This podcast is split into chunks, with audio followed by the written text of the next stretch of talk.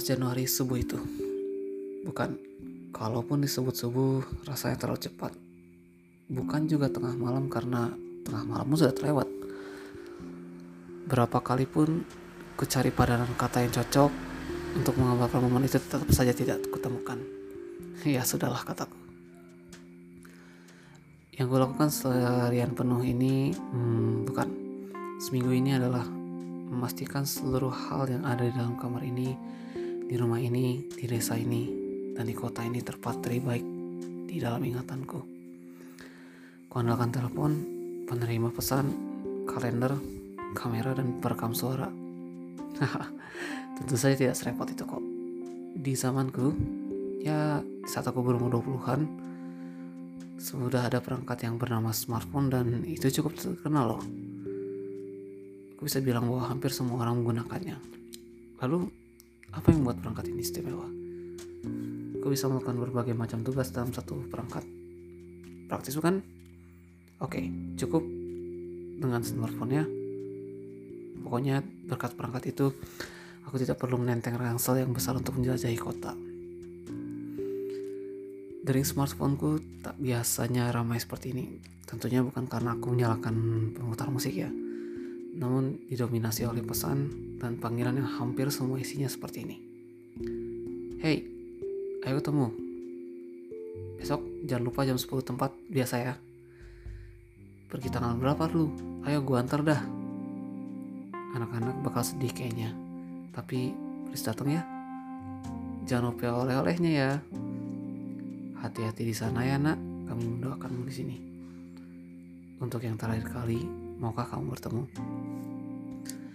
Ya, berikut cuplikan pesan-pesan yang tadi kamu pasti sudah membayangkan apa yang akan kulakukan, dan alur ceritanya pun mungkin sudah terbayang. Atau malah kamu udah tahu karena lihat judul. Tapi ya, mari dengarkan dulu sampai selesai, oke? Okay? Kupenuhi satu persatu undangan yang berdatangan ke smartphone-ku.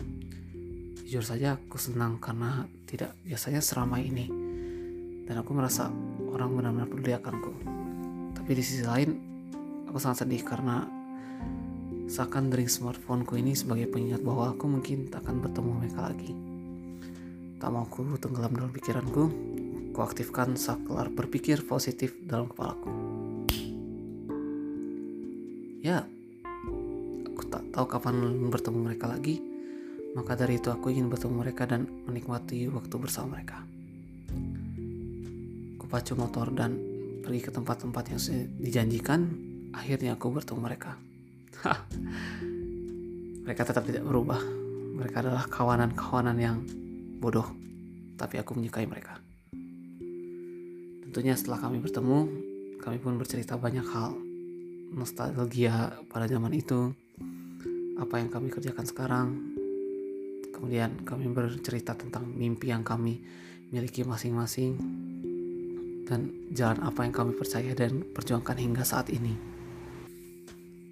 Setiap orang yang kutemui ini, kulihat wajahnya, kulihat ekspresi, sorot mata, gerak bibir, hingga gestur pun aku merasakan ada yang janggal. Tapi aku tidak tahu itu apa. Sehingga setelah bertemu mereka pun, aku agak tidak bisa menikmati obrolan sepenuhnya. Ya, berulang kali ku tepis pikiran itu karena lagi-lagi aku tidak mau tenggelam dalam pikiran buruk ini. Satu hari sebelum kepergianku, aku berkumpul dengan keluarga untuk terakhir kali. Ya, seperti biasa habis makan malam kami bercengkrama menceritakan betapa bandel dan bebalnya aku waktu kecil. Betapa cengengnya adikku, dan berbagai kilas balik tumbuhnya keluarga kami. Hah, tidak ada lagi ibu yang cerewet menyuruhku ini itu. Tidak ada lagi bapak yang akan menasehatiku padahal aku tidak memintanya. Hmm, tidak ada lagi adikku yang selalu merengek minta diajak main meskipun dia sudah besar. Ya, mulai besok tidak ada lagi itu semua. Aku pun masuk kamar sambil menatap kosong keluar jendela cukup lama, hingga aku menikmati lamunanku hingga oke, sudah waktunya tidur, pikirku. Namun berulang kali ku coba untuk tidur, Pikiranku berlarian ke sana kemari seakan menyuruhku untuk tetap terjaga dan berkata, "Lihat ini, mungkin ini terakhir kalinya kamu melihat pemandangan ini. Kamu pulang pun pasti banyak hal yang berubah. Maka dari itu, jangan menyesal." Ya, kurang lebih seperti itu. Akhirnya, aku pun tetap terjaga sampai pagi. Kalau kamu bertanya apa yang kulakukan saat tidak bisa tidur itu, tidak ada. Aku hanya duduk diam di atas kasur, meratapi, menatapi tembok kamar dan membiarkan diriku terhanyut oleh pikiran dan perasaanku hingga pagi hari. Kuperhatikan seluruh sisi kamar hingga tak ada yang luput dari mataku. Entah apa yang sebenarnya aku cek, namun begitu ketik ku kedipkan mata dan berbalik meninggalkan kamar, ya itu bagaikan shutter kamera yang ditutup kemudian memotret panorama kamarku dan tercetak dalam ingatanku dengan caption, "Sampai jumpa lagi ya kamarku." Hmm, kulakukan hal yang sama ketika men- berjalan menuju halaman rumah. Pastikan setiap sudut tidak ada yang luput dari pandanganku sedikit pun. Adikku membantuku mengangkat koper hingga depan pintu rumah dan di sana seluruh keluargaku sudah menunggu. Sambil tersenyum, berbagai macam ujangan dan pesan yang mereka ucapkan padaku saat itu, kusimak dengan seksama. Aku, anak yang bebal dan hampir tak pernah menuruti ucapan orang tuaku, pada saat itu benar-benar patuh. Kemudian mereka semua memelukku, melambaikan tangannya dan mengucapkan hati-hati di sana ya dengan senyuman. Namun, lagi-lagi aku merasakan hal yang janggal. Entah apa itu, lagi-lagi aku tidak mau ambil pusing. Aku pun bergegas menaik kendaraan menuju bandara. Dari smartphoneku sudah mulai reda dibandingkan dengan beberapa hari sebelumnya. Sehingga kali ini aku bisa menebak siapa yang menghubungi saat itu. Dan ya benar saja, muncul sebuah pesan. "Aku di bandara, kamu naik tiket berapa? Kita ketemu sana yuk untuk terakhir kali." Ya, pesan dari seorang yang sulit sekali ku cari waktunya untuk bertemu karena beberapa hari kemarin aku sibuk bertemu dengan teman-teman dan seluruh kenalanku. Jujur saja, dia adalah orang yang paling tidak aku ingin temui sekarang. Jadi tidak aku balas pesannya dan teleponnya pun tidak aku jawab. Nah, ketemu orangnya nih. Entah bagaimana dia bisa menemukanku. Ya, orang seperti dia tuh memang selalu bisa membuatku sudahlah. Aku pun tidak bisa mengelak dan pasrah saja.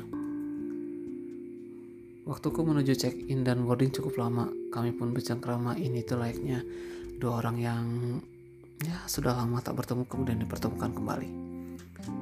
Aku tidak mengerti mengapa. Padahal aku tidak ingin bertemu dengannya lagi, tapi mengapa aku bisa betah bercakap dengannya? Hingga tiba waktunya untuk berpisah, dia pun berpesan macam-macam. "Hati-hati di sana ya. Pastiin kamu cukup makan banyak. Soalnya kamu makannya banyak. Kalau pengen cerita, cerita aja ya. Jangan kebawa perjaluan jelek ke sana loh. Semoga kamu bertemu orang yang lebih baik dari aku ya." Dia menyampaikannya sambil melambaikan tangan dan tersenyum lagi. Lagi-lagi aku merasa ada yang janggal, tapi kali ini aku bisa tahu apa itu. Kerutan wajah tersenyumnya terlihat berbeda. Sesekali dia menghindari kontak mata langsung. Di saat ku melihat matanya, dia pasti membuang pandangannya. Bibirnya terlihat sedikit ada getaran saat mengucapkan kata per kata. Aku tidak tahu apa istilah psikologinya, tapi yang ku tahu dia berusaha kuat untuk tidak menangis di depanku. Melihatnya berusaha seperti itu, ku lemparkan senyuman juga padanya dan tidak berbalik ke arahnya. Jadi segala perasaan janggal itu adalah semua orang yang kutemui kemarin-kemarin. Mereka, daripada mengucapkan kata perpisahan yang akan membuat suasana menjadi sedih dan kelam, mereka mengantarkanku dengan senyuman agar aku lebih mudah pergi dari kota ini. Akhirnya aku menyadari dan bermonolog, "Apa-apaan sih mereka? Siapa yang minta kalian so kuat sih? Jujur aja kenapa?" Di Di saat itulah sesuatu keluar dari sudut mataku dan pipiku terasa hangat.